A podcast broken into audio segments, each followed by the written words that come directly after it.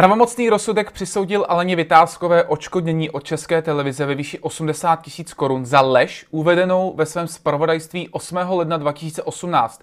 Rozsudek je pravomocný a tak nejen o rozsudku, ale i o samotné České televizi a energetice vůbec. Budu nyní mluvit právě s bývalou předsedkyní energetického regulačního úřadu Alenou Vytázkovou. Dobrý den. Dobrý den. Eh, jste spokojená s rozsudkem tak, jak, eh, nebo a jak je důležité právě určení výše očkodnění? Ehm, výše očkodnění, eh, to je velmi složitá věc, protože to nebylo ani těch 80 tisíc, jak bylo uvedeno, bylo to ještě plus 20 tisíc, protože odvolací soud vlastně přiznal ten prvoinstanční rozsudek, kde mě bylo přišknuto nebo dáno 20 tisíc korun odškodnění. Těch 80 tisíc bylo u odvolacího soudu, který to považoval skutečně za, eh, za zásah do no, osobních práv, takže je to celkem 100 tisíc korun. Eh, já si myslím, že tady vůbec nehraje roli výše toho, eh, té částky, protože tu se jedná úplně o něco jiného. Když vezmete, že Eh, hlavní zpravodajství, ve kterém tyto lži nebo tato lež zazněla, nepravda, eh, sledovalo více než milion lidí nad 15 let, tak berte v jakém rozsahu u 10% občanů mě vlastně veřejnoprávní televize poškodila nesmazatelným způsobem. Udělala ze mě zločince. A eh, takže to očkodnění prostě já považuji za, za něco, co není zas tak důležité v té výši. Důležité je to, co vlastně zaznělo u soudu a kde odvolací soud to skutečně popsal jako hrubý zásah do osobních práv a, a poškození ve velkém rozsahu, protože eh, uznal, že Česká televize neměla jediný podklad k tomu, aby takové věci vůbec řekla.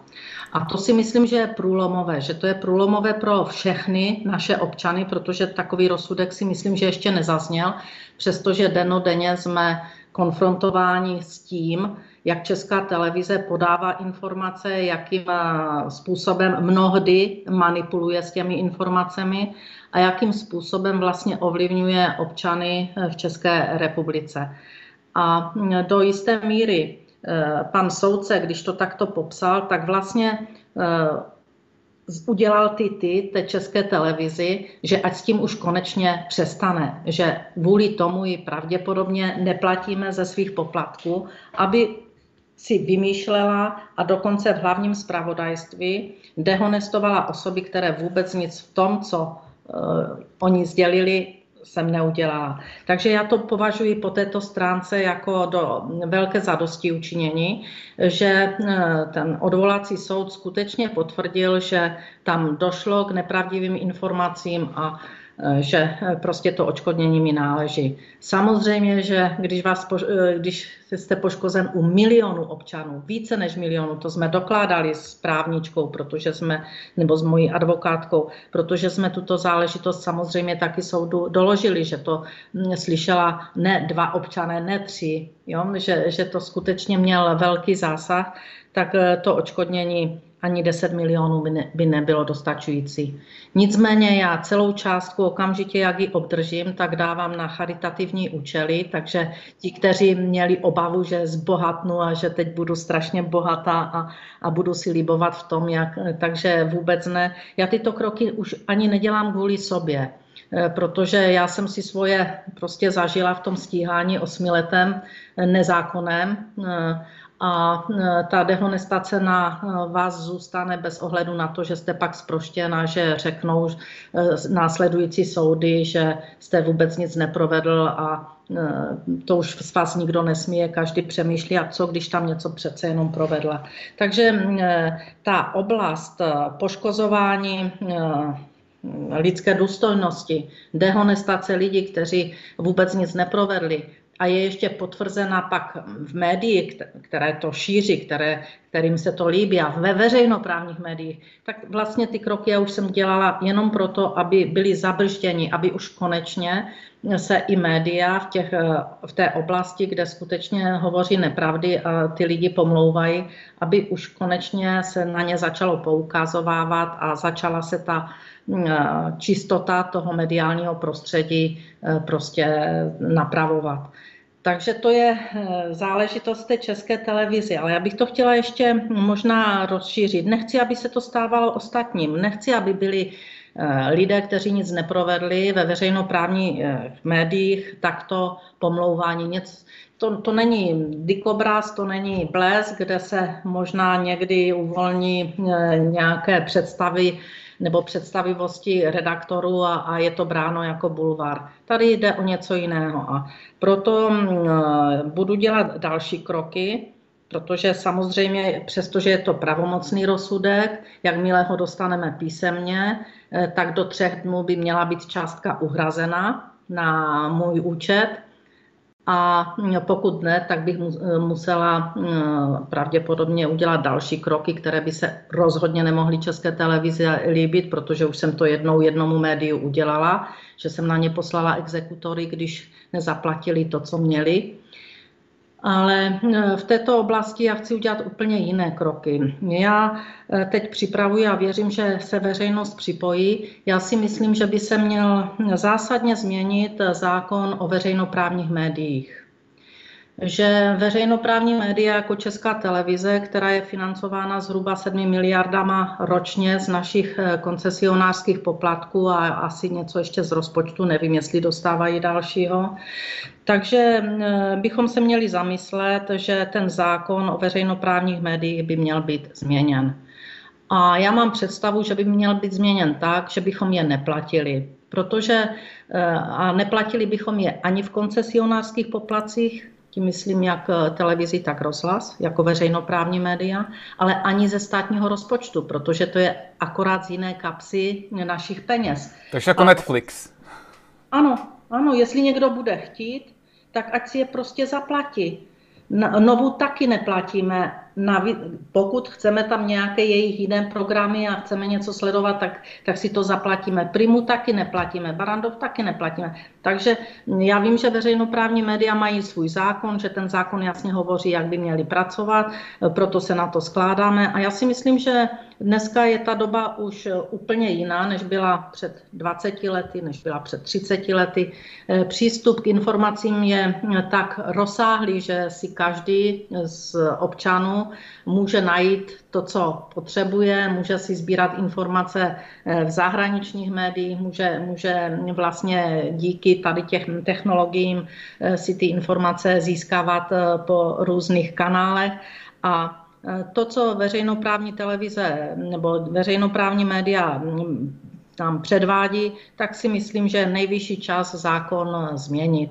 A tím myslím, že by to mělo být, pak mít dopad i na radu veřejnoprávního vysílání, čili radu České televize dozorčí radu, prostě celý ten aglomerát těch milionových nákladů, které já jsem přesvědčená, že již nejsou dneska k ničemu, takže by se měl přehodnotit. A já chci kolem toho udělat poměrně rozsáhlou, neříkám kampaň, to ne, ale z zeptat se občanů, připojit je, pokud budou mít zájem, petici, eh, abychom tento zákon navrhli, jak by měl být jinak, žádat, aby byl eh, změněn. Je to otázka, pokud politici budou chtít, je to otázka skutečně velmi krátké doby, abychom mohli eh, nechat českou televizi, ať si teda vysílá to, co uzná za vhodné a ne podle zákona, stejně to podle zákona nedělají. Tak, to jsme, to jsme trošičku odbočili, ale rozhodně se k tomu vrátíme, protože to mě zajímá, ta vaše iniciativa. Každopádně se vrátíme zpátky k tomu rozsudku, protože mi přijde, že vzhledem k tomu, že zasáhl teda milion lidí, asi těch 100 tisíc korun eh, v celku neodpovídá úplně té úmě, kterou to teoreticky mohlo eh, způsobit. Tak bude to jako pro českou televizi dostatečný vykřičník? No, eh, podívejte, eh, samozřejmě, že dostatečný vykřičník to není, ale myslím si, že jsem první, eh, která byla tak odvážná a tolik roku se vlastně s českou televizi táhla, protože to trvá, prosím, dlouhou dobu. Já vám to trošku popíšu, jak dlouho to trvá.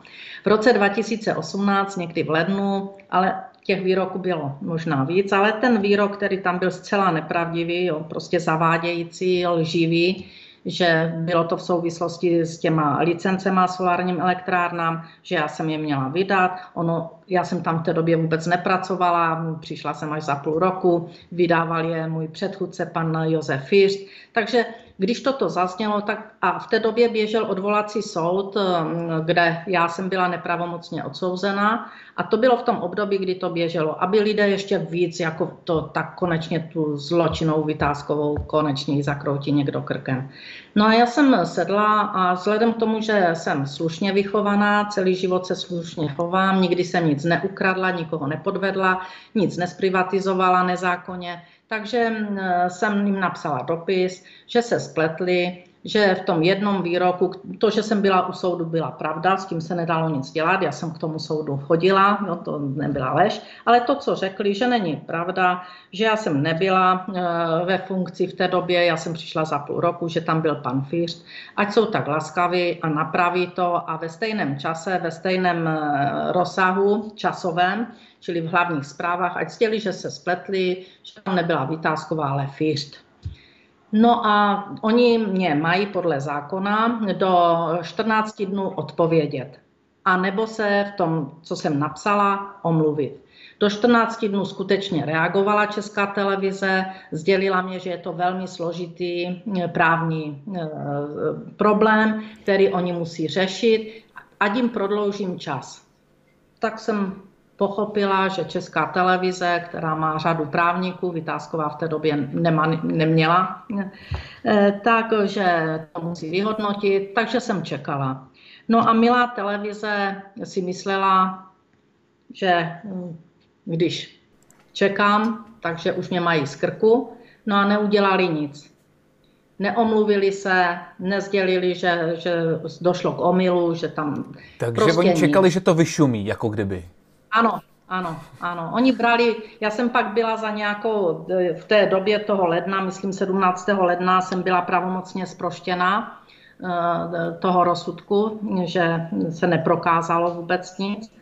A oni si asi řekli, baba byla zproštěna, tak baba se teď raduje, tak od baby bude pokoj. Jo, já to tak říkám možná nehezky, ale tak si dokážu představit, jak o mě možná, že ještě hůř se mohl někdo bavit. No takže se nic eh, nedělo, no a já pak jsem volala svému advokátovi a on eh, říká, jestli s tím chci něco dělat. Eh, a já jsem říkala, že jo, že dáme na ně trestní. No tak to se zhroutil tenkrát i advokát mm, a říká, jak trestní? A já říkám, no jde to dát na, na právnickou osobu. Už je zákon, že právnická osoba může být taky trestně stíhána. On říká, no jde. A říká, ale v tom případě budete první. Já říkám, no takže to, že jsem první, to, to mě jako nevadí, jestli to jde, jestli ta televize mě pomluvila a já tu pomluvu beru jako trestný čin a slyšelo to milion lidí, takže hm, chci hm, podat trestní. Takže my jsme podali trestní na pomluvu, kterou veřejnoprávní televize v té kauze sdělila. No a to se vleklo zhruba skoro dva roky, protože jsem byla na výslechu zase, jo, teď se to všechno dokládalo, e, bylo to zameteno pod koberec, že se skoro nic nestalo, co se mně mohlo stát, taková malá pomluva. E, takže jsme se odvolávali, dovolávali státní zástupce, druhý státní zástupce, až to došlo k nejvyššímu státnímu zástupci Pavlu Zemanovi, jako ty kroky, které právní jsou k tomu. Jo, ten proces jsme proskákali. No a u Pavla Zemana, nejvyššího státního zástupce, jsme se dověděli, že prostě se skoro nic nestalo, že co bych mohla chtít, tam eh, řekli nějakou věc a, a to jeho stanovisko, že, že bylo jako konečné a už jsem se neměla kde dovolat. Ani odvolat, prostě to je konečné roz, rozhodnutí. Takže jsem pak eh, sedla a eh, udělali jsme občanskou žalobu to znamená, že tam už jsme, protože u toho trestního by byly jenom, tam by nebyly žádné peníze. Já bych nic nedostala, jo. Prostě tam by byl jenom trest, možná podmínka, nebo já nevím, co by s něma provedli. Ale eh, tak, takže jsem říkala, tak nic, tak, tak budu žalovat finanční újmu, protože... Eh, A to jsme teda v roce 2020, to se omlouvám, že vás přeruším. My jsme v roce 2020, ano. po těch dvou letech. Tak. A Zhruba, jo, čili to jsme dávali žalobu na tu, hned jak skončilo to trestní, tak nějak do těch, že, že, se, že, nemůže, že se nic nestalo, tak jsme podávali tu občanskou. No a v té občanské jsme žádali 500 tisíc, prostě očkodnění. Jinak já jsem, kdybych byla upřímná, tak milion, tak 10 korun každý občan, tak je to 10 no, milionů. To, to, bych bral, to bych bral asi taky, že minimálně, minimálně těch několik korun na, na jednoho. Čili já jsem to tak brala, že víc než milion to poslouchal, nad 15 let, jo, když tam byly děti, tak to se nepočítalo. Ale zprávy mnohdy počítají, se dívají mnohdy i děcka 12 leté, 14 leté. Protože, no, tak, takže jsme tam dali 500 tisíc, no a teď mě bylo přištěno 100 tisíc. A já to všechno dávám na charitu, protože to tak dělám celý život, že přispívám na charity a tady toto taky jako celek. Jasně, takže ten příběh bychom měli ucelený, to znamená, Česká televize se k tomu nepostavila čelem, uh, dělala všechno. Se, přitom se mohla jenom omluvit. Jo? Když, když to Jasně. bylo první, tak já jsem chtěla, ať uvedou na pravou míru, že jsem tam nebyla já, ale že tam byl můj předchůdce, kterého možná chrání, nebo já nevím, že tento vydal, nevytázková, která stojí před soudem.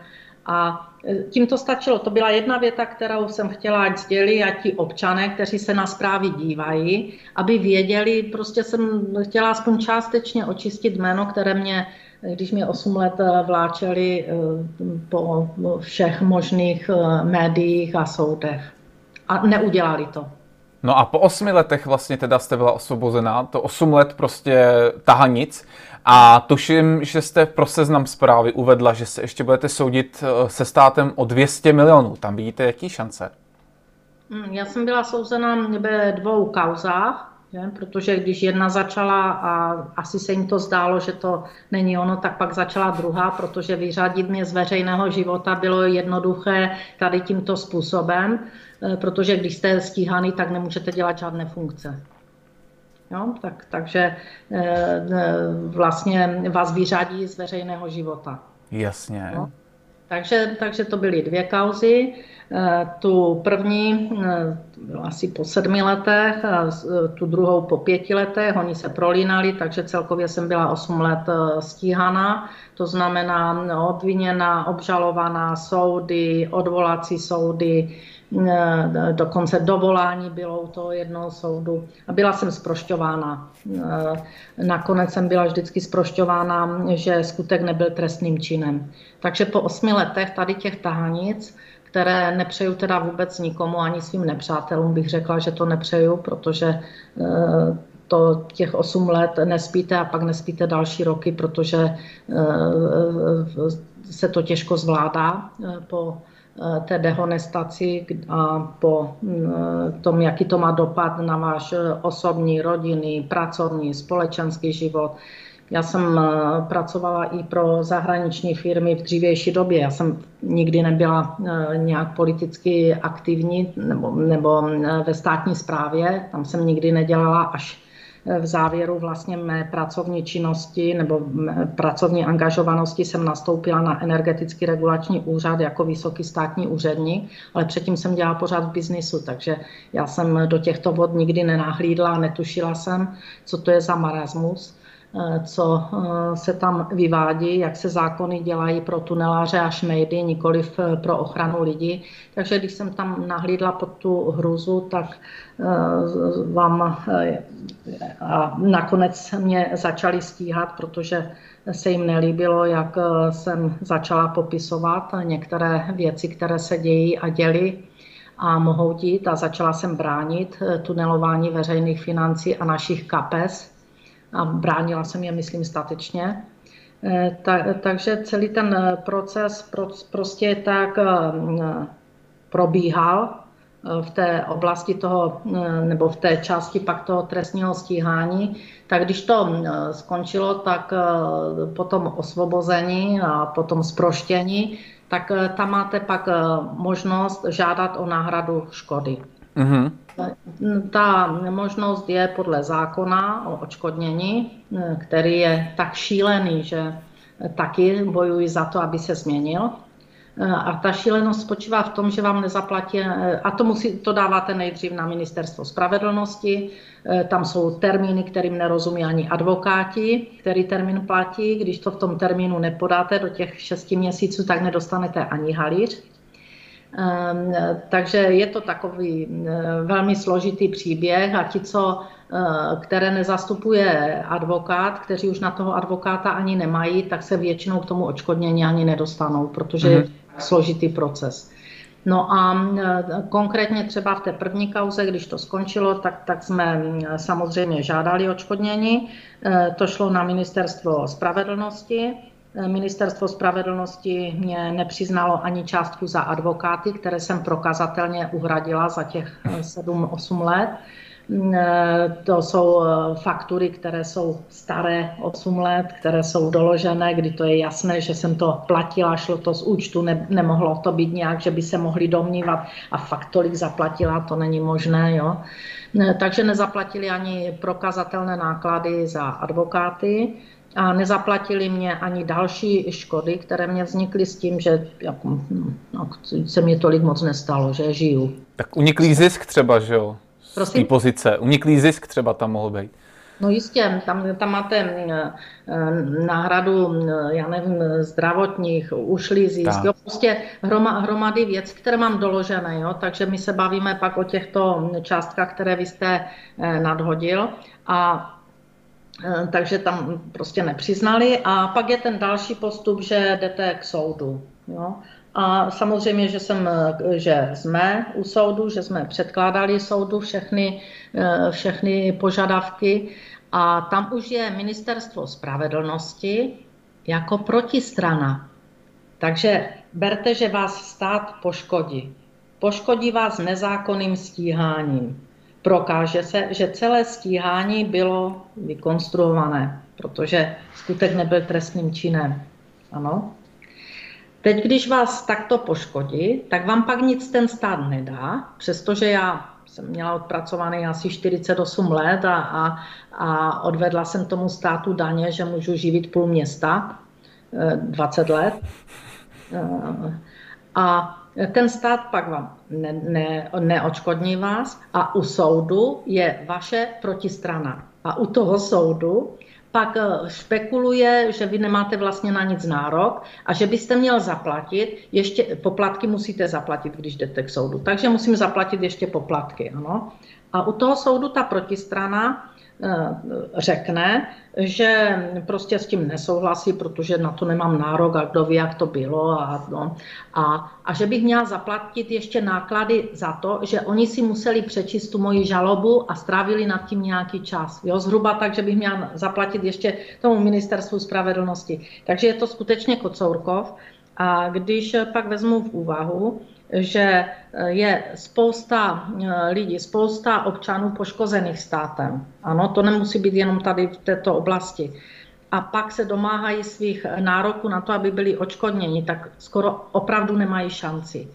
Hmm. Eh, Institut Aleny Vytázkové, ochrana lidských práv a svobod, který jsem založila před více než třemi lety, budou to čtyři roky, kde se věnujeme této oblasti a následně e, jako signatářka a mluvčí manifestu Institutu Aleny Vytázkové občanů poškozených státem, tak máme skutečně celou hromadu e, informací, že to se nejedná o jedince, že to je systém, jo, selhání systému, e, kdy celá řada občanů takto poškozených, ať již to jsou živnostníci a firmy, kdy je poškodili například, klekneme na ně, jak, jak byla akce a já nevím, kolik set firm, tak to bylo zlikvidovaných kvůli eh, nějakým eh,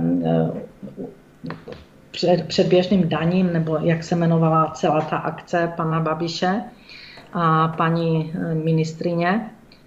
Takže ta celá škála občanů poškozených už nemá, mnozí to nepřežijí, protože to je opravdu jako síla. Mnozí už nemají vůbec finanční prostředky. Opravdu ti lidé zůstanou bez peněz. Absolutně bez peněz. Oni nemají na ty advokáty, oni nemají na eh, právníky, aby se dále hájili a mnohdy nemají ani zdraví a psychickou sílu, aby to vůbec zvládli. Takže na to je u nás postavený pak zákon o oč- pro očkodnění občanů, které stát poškodil a je to postaveno tak, že vám nic nedají. Tak to, mě zajímá. Na to jsem se chtěl taky zeptat, eh, na ten váš institut, eh, který jste založila, asi tedy inspirovaná tím vlastním případem. Zajímal by mě totiž, jestli tam je nějaký příběh, který vám fakt utkvěl v paměti v něčem, ať je to síla toho příběhu, ať je to jeho absurdnost. Klidně buďte anonymní, ale zkuste nějak odvyprávět jeden ukázkový příklad mimo vás, aby prostě posluchač věděl, že to nejste jenom vy a že se to děje i ve více rovinách. No, já, já vám jenom řeknu, proč jsem založila ten institut, ano. Hmm. Protože já jsem de facto celou do, celý svůj život jsem dělala tak, abych eh, dělala i pro ten veřejný zájem. Nikdy jsem neudělala kroky, kdybych poškodila veřejný zájem, kdybych poškodila občany a to byl možná kámen úrazu, že jsem takto pracovala i na energetickém regulačním úřadu, kdy se to asi neočekávalo, že se budu zastávat občanů. Ten můj šílený příběh, já chci říct šílený příběh, eh, nebyl důvodem, že jsem založila ten institut. Tam eh, šlo o to, že jsem chtěla pokračovat v práci, eh, ochrana listi, listina práv a, ochrana lidských práv a svobod.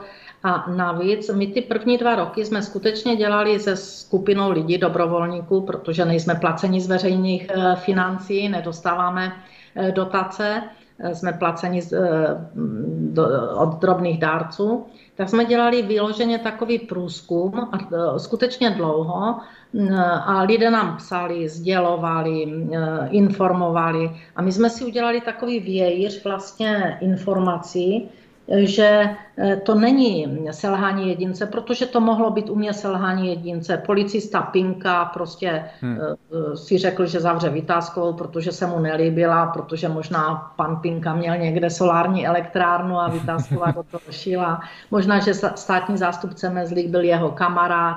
Možná, že soudce Novotný jim vyšel vstříc, protože se chtěli zbavit všichni vytázkové, která tam vadila. Jo, čili jsem říkal, dobře, tak mohlo to být selhání jedince v systému, pak, pak jako dobře bojuju. Ale pokud to není selhání jedince, je to systém, že se takto likviduje vlastně nepohodlný člověk v naší společnosti nebo nepohodlný, nepohodlní lidé, nepo, tak pak je to o něčem jiném. No a nám se skutečně potvrdilo, že je to selhání systému. A to selhání systému spočívá celé škále oblastí. Ať už to je v trestně právní rovině, kdy jsou lidé, kteří byli odsouzeni za něco, co nespáchali. Kdy máte celou škálu lidí, kteří byli podvedeni v takzvaných kampeličkách, většinou to jsou seniori, okradení o poslední úspory, a když jsme dělali teď nějakou akci, abychom informovali ministrině spravedlnosti Benešovou, která se tváří pořád, že se tady nic neděje, že tu je všechno v pořádku, eh, tak ta odpověděla právě té skupině těch eh, poškozených v kampeličkách, kteří přišli o všechno, eh, že je to prostě právní oblast, která takto u nás je nastavená a že nelze postupovat tak, jak si představuje institut Aleny Vytázkové. No, takže jsem na to reagovala, že náš institut si nepředstavuje, že bychom měli porušovat zákony, ale že je tam osobní zodpovědnost těch, který ten zákon poruší a pak okradou lidi. No, takže prostě jsme měli takovou výměnu. Takže je to oblast kampeliček. Pak, když vás stíhají, nebo když vám zavřou dítě, které nic nespáchalo, tak eh, k tomu máte pak rodinu a známe, kteří s tím trpí cel, prostě tam dochází k rozkladu a eh, k nepředstavitelnému ne utrpení a to je pak eh, zase spolek, který, s náma spolupracuje a u nás máme k tomu divizi, která pracuje v té oblasti a to jsou rodiny, rodiny občanů poškozených justicí tam je celá taková oblast, protože to jsou matky, to jsou děti, eh, které mají zavřené rodiče. A eh, ne vždycky je ten rozsudek eh, odpovídající tomu, co ten člověk provedl. Samozřejmě, že, je skupi, že velká část těch rozsudků ano, je v pořádku, prostě ten člověk je potrestán za to, co provedl, ale my se seznamujeme i s těmi, kteří, kde ty důkazy nejsou, kde ti lidé byli na de- detektoru lži, kdy není jediný důkaz, že by to ten člověk provedl a možná, že se kryje úplně někdo jiný a on sedí za vraždu. Takže to jsou třeba e, kauzy, kterým se věnujeme a snažíme se o to, aby byla obnova procesu, aby v té obnově se znovu všechny důkazy prošly, aby nevinný člověk prostě ve vězení nebyl.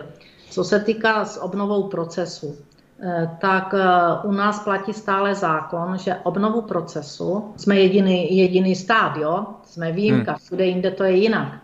Eh, takže obnovu procesu povoluje stejný senát, který odsoudil toho, eh, to, tu osobu. Tak povoluje obnovu procesu. Takže z 99 procent nebo skoro ze 100 procent ji nepovolí. Takže my jsme se snažili o to s dalšími spolky a, a pravděpodobně se nám to povede, protože je ve třetím čtení ten zákon v parlamentu aby eh, o eh, obnově procesu rozhodoval jiný senát než ten, který vydal rozsudek. Takže aspoň tam by byla malinká naděje na to, že některé ty případy skutečně se začnou znovu projednávat. Takže to je záležitost kolem těch eh, kriminálních věcí.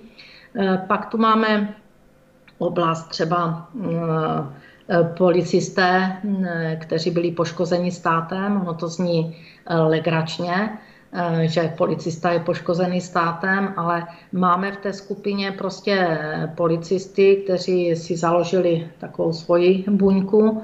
A to jsou ti, kteří byli vyhozeni za to, že třeba eh, neměli něco šetřit a oni to šetřili, eh, že odhalili, já nevím, propojení bílých koňů, kteří vlastní nakonec nějaké, dejme tomu, i ty solární elektrárny a za něma je úplně někdo jiný. Čili je to i skupina tady těchto policistů, kteří eh, vytvořili vlastně eh, zase sekci v institutu a zabývají se tady touto oblasti. Máme tam takzvané šmejdy, když to řeknu v úvozovkách. Eh, to dělá eh, kolega, pan Prouse, který je zároveň členem výkonné rady na institutu a ten se spoustu let zabývá právě šmejdím biznisem, propojením jak jsou občané poškozeni. To je ta oblast, jak vám prodávali dříve deky, hrnce, pak přešli do energetiky, eh, čili ti šmejdi, kteří prodají cokoliv a okradou de facto svými sliby a podvodným jednáním eh, ty nejvíc důvěřující. Točí se v tom miliardy, to není záležitost za pár korun. A on má třeba rozpracovaný celý systém, kdy jsme na to upozorňovali jak ministrině Benešovou už před rokem, jak jsou do toho zapojeni dokonce někteří státní zástupci, soudci, soudci, policisté, jak ten biznis prostě kvete, především na Mělnicku, kde to máme zmapováno do detailu, kolik set eh, občanů bylo poškozených, v jakých výších. Takže to je taková oblast, které se věnujeme také a souvisí to zase s tím zákonem o očkodnění, aby mm-hmm. prostě ti podvodníci, kteří vlastně ty důvěřivé občany oberou o poslední peníze, aby byli potrestáni a aby ti poškozeni byli očkodněni.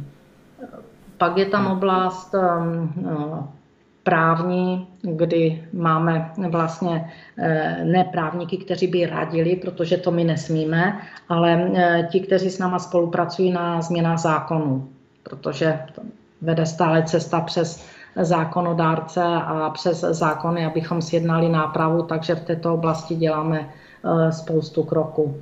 Já možná ukážu, my jsme měli takovou, já nevím, jestli to bude vidět, ta brožurka, je to nějak... Trošku to vidět je. Jo, já vám to tak nějak, no jestli, eh, tak, takže ta, tato brožurka právě eh, popisuje a já vám ji pak třeba pošlu, protože v elektronické podobě ještě není. Spravedlnost a vymahatelnost práva žijeme v právním státě. To jsme měli takový velký seminář dokonce v parlamentu, kde zájem poslanců byl minimální a tam je popsáno ze, z, asi z, deva, z 19 úhlu pohledu, jak je u nás zákon porušován, kým a jaký to má dopad na běžné občany. Takže zhruba, když to vezmu, tak ten institut eh, prokázal za tu dobu, co jsme. A pak je tam ještě oblast dětí v rukou justice. Jo? To, to, jsem, jsou... to jsem chtěl taky na to narazit, ano. Takže to tam máme taky, máme tam eh, kolegu, který se tím zabývá, který, eh, který vlastně kolem toho, kolem toho osposu dělá vlastně záležitosti k nápravě systému. Je to strašně složité, protože je to tak ten opos je, je, je tak zažrán, jo, že nehledí na prospěch dítěte. Jo, mnohdy, mnohdy ty soudy, když čtete, pak ty rozsudky posílají nám to lidé, když to pak čtete, tak se vám chce plakat, jak můžou na nevinném děcku, že jsou rodiče blázni, že, že to dítě tak eh, poškozují, ale že k tomu přistoupí pak ještě celá škála státních eh, institucí a to děcko skutečně rozsápou na kusy před tím soudem, tak eh, si myslím, že to je opravdu velmi mm, velmi složitá věc. Takže to, to máme, to máme ne, ne, nepra, nespravedlivě odsouzené, pak tam máme uh, lidi poškozené státem, včetně teda policistů, pak tam máme to rodinné právo, to znamená například poškození rodiče, ale především poškozené děti, kdy bylo tedy nějak rozsouzeno v jejich neprospěch. Ano. A ještě něco? Jinak to máme všechno na těch našich webech, jak institutu, především na institutu to je, tak i na manifestu. Eh, na manifestu dokonce, když se podíváte na titulní stranu, eh, tak tam lidé posílají své kauzy. A tam, když jste mě vyzval, ať řeknu aspoň jednu kauzu od začátku do konce, ať to je na ně, ně, některé jiné, tak já jsem to vzala, že těch je skutečně tisíce těch kauz. A mně je líto eh, každého, kdo je podveden, kdo je okraden, kdo nakonec, já nevím, babička, která už si v životě neviděla, přijde pro, o všechny úspory, protože ji podvedli v nějakém tom, eh, v nějaké té mm, kampeličce. Máte tam matku, která pláče, protože má zavřeného syna, který nic neudělal. A je to vlastně na těch důkazech, chabých důkazech je velmi složité ho odsoudit. A teď se snažíme o nic jiného než o obnovu procesu. Jo, my ne, my, my, jo, takže tam eh, těch eh, bolestivých eh, věcí je hodně a když se podíváte pak na ten manifest, na ty kauzy, kde si je občané mohou dávat všichni sami, tak tam víte od, vidíte od podvodu na privatizaci. Já nevím, České Budějovice Mototechna, jak byla ukradena, jak, jakým způsobem se tam kdo já nevím, eh, nabalil, když to řeknu ošklivě, jak eh, se ten poškozený skoro 12, 13 let snaží domoci spravedlnosti. Teď už mu říkají, že to je propadlé všechno. A, a když vidíte Eh, živnostníka, kterého okradli, kterému zlikvidovali živnost a on teď platí za někoho dluhy, které on neudělal, kdy, tak prostě to jsou všechno příběhy, eh, které, já nevím, když má trošku člověk empatii, eh, tak ho to nenechává klidně spát, protože si říká, přece to není možné. Ten stát by ty občany neměl takto likvidovat, protože s jedním poškozeným živnostníkem nebo podnikatelem, zlikvidujete celou rodinu. Čili to není jeden zlikvidovaný člověk. A když vezmete, že jaké procento je eh, nevinně třeba soudně stíhaných, trestně stíhaných, kteří jsou ta, pak zproštěni, eh, tak to dá eh, s, s jejich rodinnými příslušníky, s přáteli, protože ti to prožívají s ním, ročně asi 30 tisíc občanů v České republice. To máte takové malé město, jako je Opava třeba.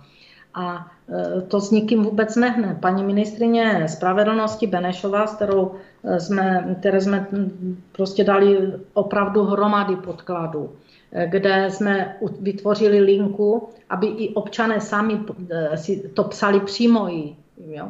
Ať ona vidí, že to není jenom zájem institutu a pár lidí kolem, že to jsou tisíce lidí, kteří jsou poškozeni. S ní to ani nehne. Ona řekne, že prostě eh, si nemohou představovat vymahatelnost práva tak, jak vytázková. No, já nechci nic jiného, než aby bylo dodržováno právo a zákony. Ale ono vlastně tím pádem to nenapadlo žádného ani jejího předchůdce, to, že je potřeba eh, řešit například českou justici. No, eh, já bych řekla, že nenapadlo, protože asi mají zájem úplně jiný, ale mm. paní Benešovou já beru ještě trošku jinak. Protože paní Benešová řekla, už jako teď ministrině spravedlnosti, že se dá trestní stíhání u nás objednat. Stejně jako to řekl pan Babiš jako premiér, že se dá trestní stíhání u nás objednat. Jestli to řekne premiér a ministrině spravedlnosti, tak já si myslím, že je logické sledovat, co s tím udělají. Protože když můžu objednat, tak můžu taky na objednávku zastavit. Takže když můžu takto manipulovat s nejzávažnějším oblastí, to znamená někoho obžalovat, obvinit, tak to už právní stát skutečně asi nejsme. Takže my jsme eh, jednali i s premiérem, tomu jsme dávali nějaké podklady a eh, požadovali jsme, co by se v této věci dalo dělat. Nazvali jsme to hlas eh, lidů volajících po spravedlnosti, no tak nám odpověděl, že tady je všechno v pořádku a není třeba nic řešit. No a paní Benešová, to prostě jsme jí to připomněli. Připomněli jsme taky její soudy, kdy ona se soudila, že je tu justiční mafie, takže ona jako ministrině eh, ví o mnohých věcech víc než možná my a řadoví občané a ona s tím nic neudělá. Takže proto je tady tento eh, tlak na paní Benešovou, která to ví. Ví to prokazatelně, protože je dala k soudu jako justiční mafii. Řekla to médiím, že se to dá u nás eh, objednat trestní stíhání a pak neudělá žádný krok. Dodáváme jí materiály od soudu, dodáváme jí materiály, eh, kdy státní zástupci jsou soudcem vlastně do jisté míry usvědčeni, že jsou nečinní a neudělá s tím, s tím také nic. Dodáváme jí materiál, že nejvyšší státní zástupce manipuluje s důkazy. A tyto manipulo, zmanipulované důkazy proti občanovi předává třeba nejvyššímu soudu. My to doložíme a ona neudělá nic. Takže jsme jí de facto dali hromadu informací, nejen jako institut, to je spolek Šalamoun, jo, který se zabývá vůbec trestní věci, ten je na to specializovaný, spolupracujeme s ním. Spolek Hamurapi, taky pouze trestní věci, taky s ním spolupracujeme. Spolek Šance na návrat, ten je zase trošku jinak, ten se stará do jisté míry a dává podporu těm, kteří se z vězení vrátí, aby se mohli vrátit do normálního života. Mnoha, mnoho z nich se vrátí a nemá kam jít, nemá peníze, nemá kde bydlet a nikdo jim nechce dát práci. A oni chtějí se zařadit. Hmm. Že, takže s něma e, třeba spolupracujeme taky a vytváříme podmínky a možnosti, aby se ti lidé, které už sledujeme v době, kdy jsou ve vězení a, a máme s něma nějaký kontakt, takže víme, že, že se zařadit chtějí a e, šance na návrat to pak e, pomáháme realizovat, nebo lépe řečeno, to je jejich parketa, ale my pomáháme při e, tom sledování některých vězňů, kteří o to mají zájem, aby tu šanci dostali, tu šanci na návrat do té společnosti.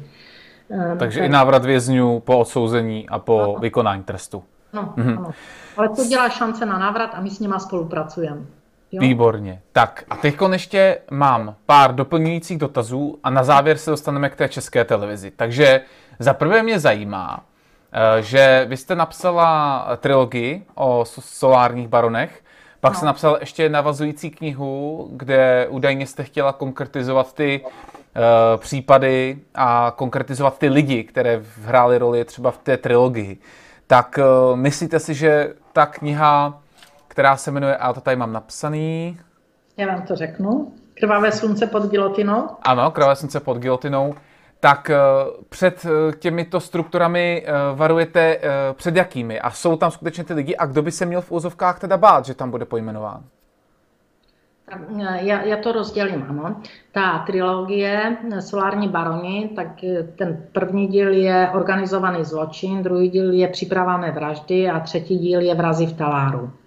Je to vlastně eh, něco, možná, eh, nechci se vůbec srovnávat, to v žádném případě, eh, jako Švejk, osudy dobrého vojáka Švejka nebo Černí baroni. Každá z těch, z těch děl byla vlastně popsána takovým veselým způsobem, kdy u Švejka se lidi smějou a, a vidíte tam tu legraci a tu švejkovinu. No a já jsem v té knize přesto, nebo v těch knihách, protože to byly čtyři díly, eh, co já jsem měla doma nebo mám, eh, tak já jsem tam viděla eh, ne, to usměvné až pozadí. Já jsem tam viděla ty prasečáky, ty vagóny, které jedou z fronty a vezou mrtvé nebo raněné nebo téměř nejen na těle, ale na duši poškozené syny, otce, eh, dědy, strýce, bratry eh, z krvavé války. Já jsem tam viděla tu hruzu druhé svět, první světové války, která v té knize byla popsaná, i když tam ta švejkovština je pro spoustu čtenářů na prvním místě. Stejně tak černé barony. Tak je to legrace, když se díváte na film, čtete knihu a já tam vidím zase ještě něco jiného. Já tam vidím tu hruzu 50. let, kdy jste byl trestán za původ nebo za majetek. A ta hm, trilogie Solární baroni je popsaná taky velmi legračně. E, myslím si, že mnoho lidí se usmívá a nebo má, vypadá to takto na pobavení. Nicméně pozadí je eh, ta skutečná, eh, já bych řekla, katastrofa eh, v našem období života, kdy vlastně tunelování veřejných financí je prováděno sofistikovaně a ti, kteří se postaví do cesty, tak jsou nemilosrdně odstraněni a je to jedno, jakým způsobem. Valerie Zavacká, jestli znáte, herečku. Daberka tak, taky. Prosím? Daberka taky slavná velmi, ano. No, tak ona namluvila tu trilogii, je to audiokniha, má to úplně jiný rozměr pak. No, skutečně, jak jsem to slyšela, tak jsem říkala, to jsem přeci já nemohla napsat, tak se mě to líbilo. Takže ona to opravdu udělala velmi, velmi hezky, celou trilogii. A když to začala dělat, protože to nejdřív eh, přečetla knihy, jestli to vůbec jako dělat bude, pak mě volala a říká, víte, samozřejmě budu to dělat, líbí se mně to, jo, je to, to, moc se mně to líbí. Říká, a já vám můžu říct, mě běhal mráz po zádech. Jo. Takže to ohodnotila ona a ta kniha, ty knihy prostě, když vyšly, tak si myslím, že uh, asi některé čtenáře mohly zaujmout, některé možná ne nedokážu posoudit, ale ten první díl, tak ten už ten měl tři vydání, protože se rozprodal velmi rychle a teď už myslím dokonce není ani v prodeji, protože není. A, takže se to i slušně e, uvádělo na trh. No a e, tam nejsou jména. Tam je prostě popsaná situace, tak jak e, skutečně v, na, v našich... Ve všech těch knihách. Ve vše, v těch třech. Ano, těch třech. Tak, tak to chodí. Že nakonec ten zločin musí někdo zamést a to jsou vrazy v taláru. Co se týká krvavé slunce pod gilotinou, tak to je úplně jiný žánr. Tam to je prostě opravdu jiné. Je tam spousta faktů nebo spousta e, dopisů, e, které se někomu psali a někdo na ně odpovídal. Ale především je to ze tří úhlu pohledu e, ta, ta problematika vlastně veřejných podpor. A ten úhel pohledu je ze strany vysokého státního úředníka, kterým Vytázková byla, pak je to z pohledu policisty, který šetřil ty eh, solární problémy a pak nakonec sám zůstal před soudem a myslím si, já nevím, jestli mu soudy skončili, ale prostě byl vyhozen a, a ten dopadl, eh, protože šetřil řádně, jo. A pak je to ten třetí úhel pohledu, všechno má být, eh, aby byla plasticita, tak to musí být trojrozměrné, tak je to z pohledu eh, v úvozovkách solárního barona, který se solárním baronem nikdy nestal. Je to podnikatel, který má patent na solární aplikace, on to vymyslel, má ho, nebo vymyslel, byl spoluautorem, byl tam ještě někdo jiný u toho. Je, ten patent je založený v Německu. On kromě toho patentu měl, má firmu, která Eh, vyráběla, dodávala a realizovala ty elektrárny pro, pro různé zájemce. A on jediný pak mu nedovolili, aby si takovýto eh, buď park, jak já říkám, anebo eh, ty dva panely na střeše vůbec zrealizoval on sám. Ten důvod byl, kdy se mu snažili sdělit, že není možnost připojení a přitom souseda, který byl soudce, připojili a žádal o to podstatně později. No a On vlastně prošel celou anabázi všech soudů, kde se v plné nahotě ukazuje pak ta propojenost, jak ten člověk je bezmocný se domoci svého práva. A on ten eh, boj nevzdal. Je to tam popisováno taky, takže to je z toho úhlu pohledu, jak fungovala spravedlnost, jak fungovaly vlastně zákony, podzákonné normy, jakým způsobem se eh, vlastně dopracovávaly podle eh, přání některých zájemců. A tady toto je teda, ten žánr je opravdu e, složitý, je jiný, e, je to víceméně, e, já bych řekla, dokumentární román. A je to pro mnoho lidí hodně zajímavé a tam jsou pak i postupy třeba nejvyššího státního zástupce. A, takže to a to tam... jsou ty konkrétní postupy, které jste třeba začal konkrétně vy? Ano, tam to, tam to je popsáno, tam je i trestní oznámení, na, které jsem na něj dávala právě za, za padělání dokum, důkazu eh, pro nejvyšší soud. Takže tam je spousta věcí, kde už vidíte plné jména, kdo se čeho zúčastnil. Jsou tam výpisy eh, z soudu, jo, prohlášení soudce, kdy ještě než eh, člověk, který ne, nebyl ještě u soudu, což byla u mě prvotina, když eh, to začalo a byla jsem v Brně u eh, soudu, tak skutečně je to neskutečný zážitek, myslím si velmi negativní. To opravdu s váma zacouma, stojíte tam jako zločinec a přitom víte, že jste vůbec nic nezákonného neudělal a soudce vám dává najevo, že vás zavře hned při druhé větě. A když vám to zopakuje dvakrát, Eh, tak pak eh, se stěží jste schopen ze sebe vydat hlásku, protože místo, aby vyhodnocoval důkazy a dělal nějaký závěr, tak vám de facto vyhrožuje. Takže i tento soudce vlastně eh, použil kroky, které jsem se domnívala, že jsou v rozporu se zákonem, takže jsem na něj dala jak žalobu, tak trestní. Samozřejmě, že se pokryli vzájemně, ale podala jsem to a řešilo se to. Takže já mám za sebou hodně velkou zkušenost s justicí a e, nevždy dobrou. Když e, se dostaneme k tomu druhému dílu, příprava mé vraždy, mm-hmm. tak e, mi zkuste nějak zkráceně popsat, jak jste vůbec na to přišla, že je tato vražda nebo tento čin vůbec chystán. Vám to někdo řekl, nebo jste se k tomu musel nějak dopídit, nebo se už o to někdo pokusil? Tam těch věcí bylo mnoho, něco, eh, mně byla nakonec přidělena eh, policejní ochrana, že?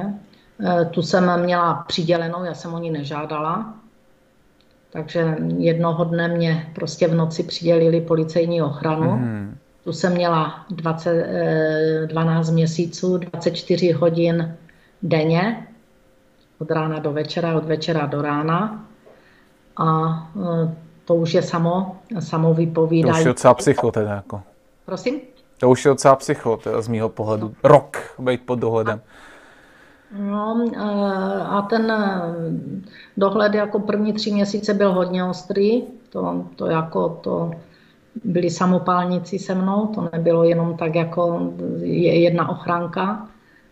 Samozřejmě bydliště, no prostě to, co ochrana vyžaduje. A e, ten důvod toho přidělení, mě, mě te, některé věci se projednávaly na Bezpečnostní radě státu, některé na vládě. V té době e, byly dokonce signály, že se na mě vybírají finanční prostředky podle toho, jaký je výkon elektrárny. Takže v té době, když jsme tuto informaci na ERU dostali s mýma kolegama, já říkám, kluci, spočítejte mě, kolik teda na mě můžou vybrat.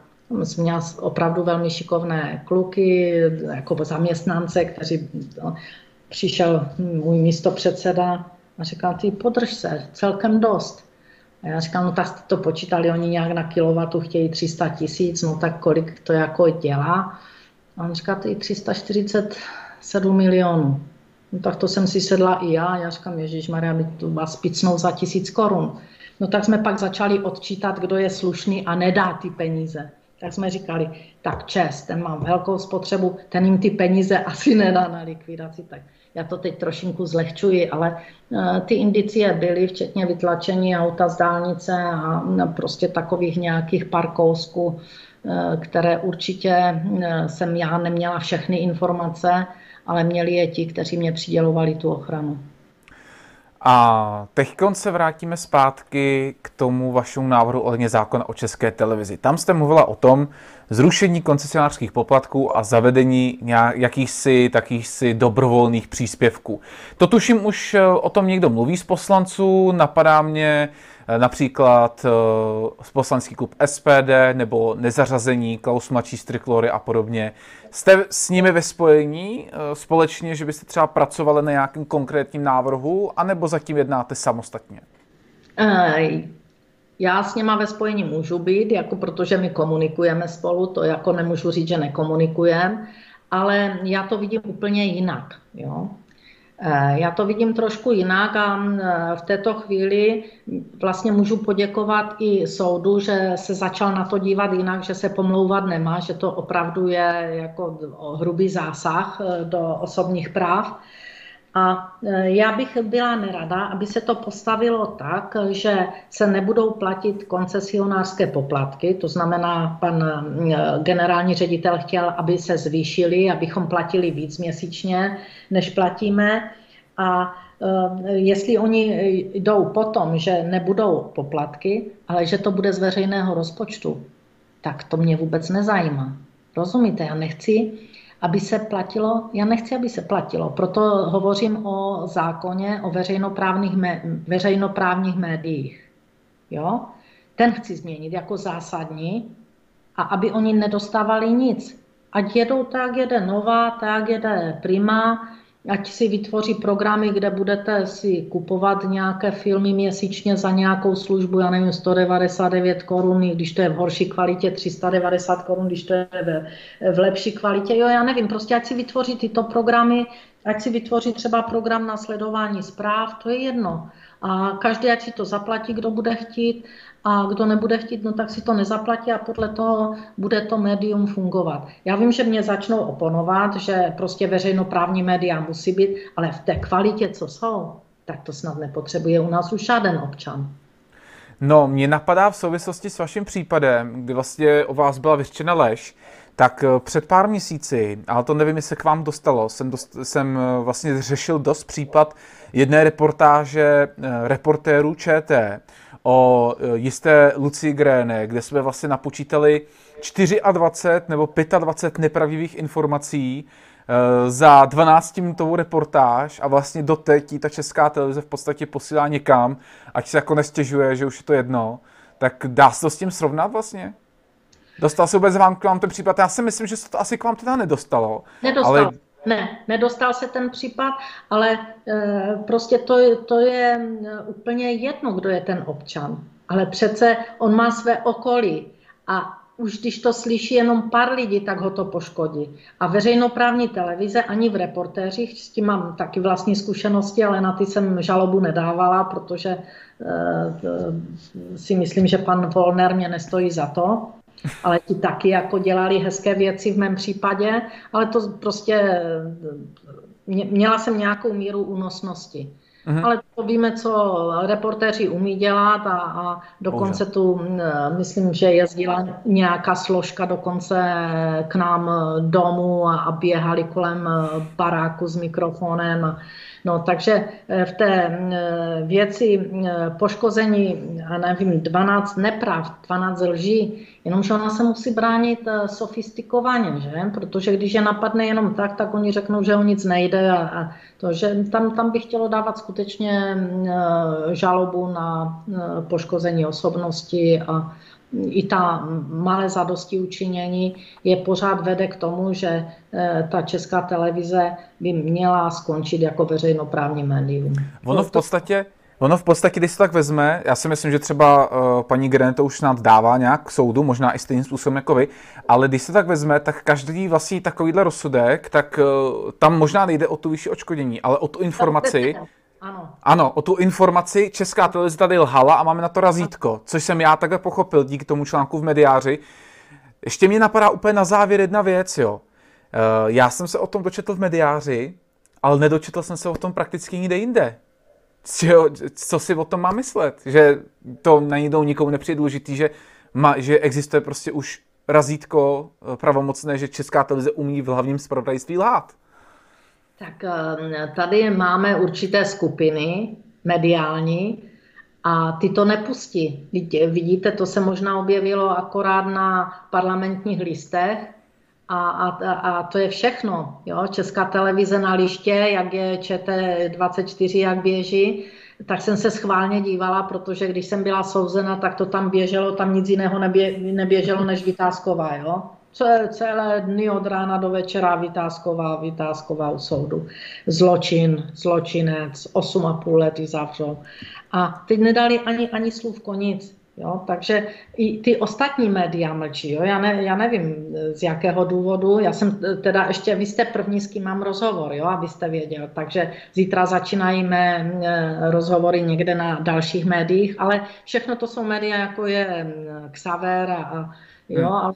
ale, ale takové ty velké média jako moc, moc nemají zájem a taky já nejsem zase ochotná si eh, vést rozhovor já nevím, třeba z DVTV. Jo. A DVTV se vás pozvalo pro info jenom? DVTV, když si mě jednou pozvalo, tak jsem je odmítla, protože já s panem Bakalou si myslím, že nemám eh, stejný názor a lidé, kteří pro ně dělají, tak pro mě nejsou partnerem, abych s něma vedla diskuzi nebo rozhovor. A jste eh, pro, když se bavíme o těch baronech, jste, jaký máte názor na dotace jako celek? Státní, evropské?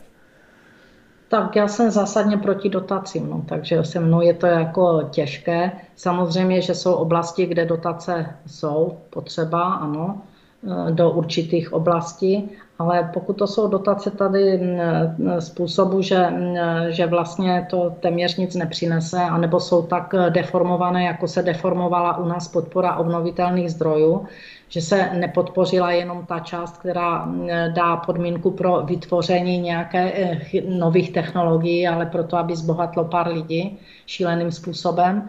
A většinou ještě možná i ti, kteří připravovali ty zákony, tak se na tom nabalili nakonec a zbohatli a, a ti ostatní mm, se tahají pak po soudech, protože nepatřili do party. Eh, takže já mám na, na, na eh, dotace takový svůj možná špatný názor, ale myslím si, že tam, kde přesahují pak dotace eh, neuměrnou výši, tak vlastně zabraňují konkurenci, zvýhodňují Jo, a není to na podporu vlastně veřejného zájmu, ale opačně je to proti veřejnému zájmu. Já vám dám takový příklad. Ano, v dřívější době, to vy jste ještě nebyl na světě, tak byly takzvané křížové dotace.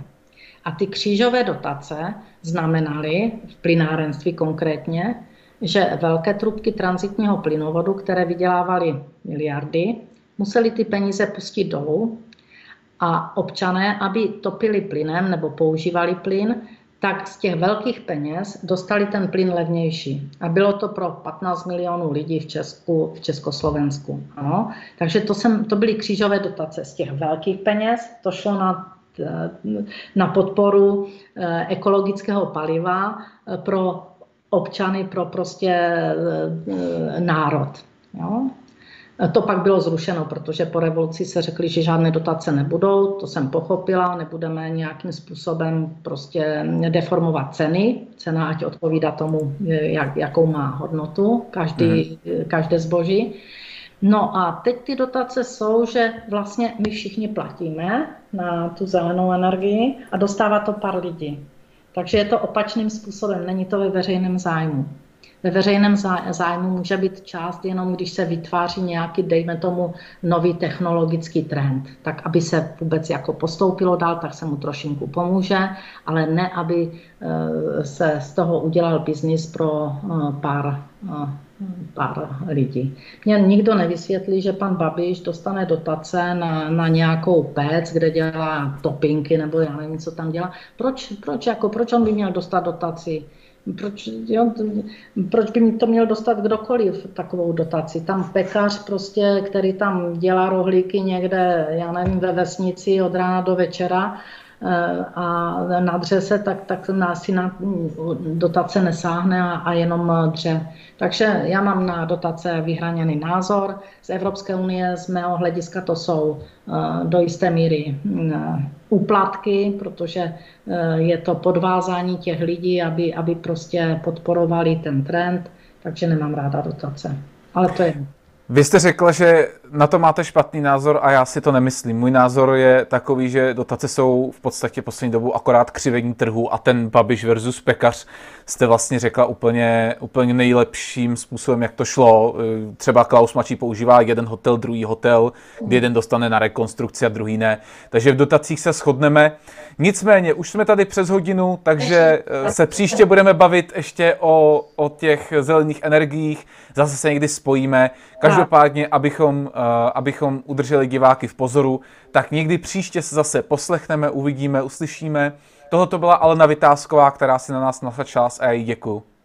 Já děkuji vám a divákům přeji hezký večer, pokud to budou poslouchat večer. Naschledanou. Naschledanou.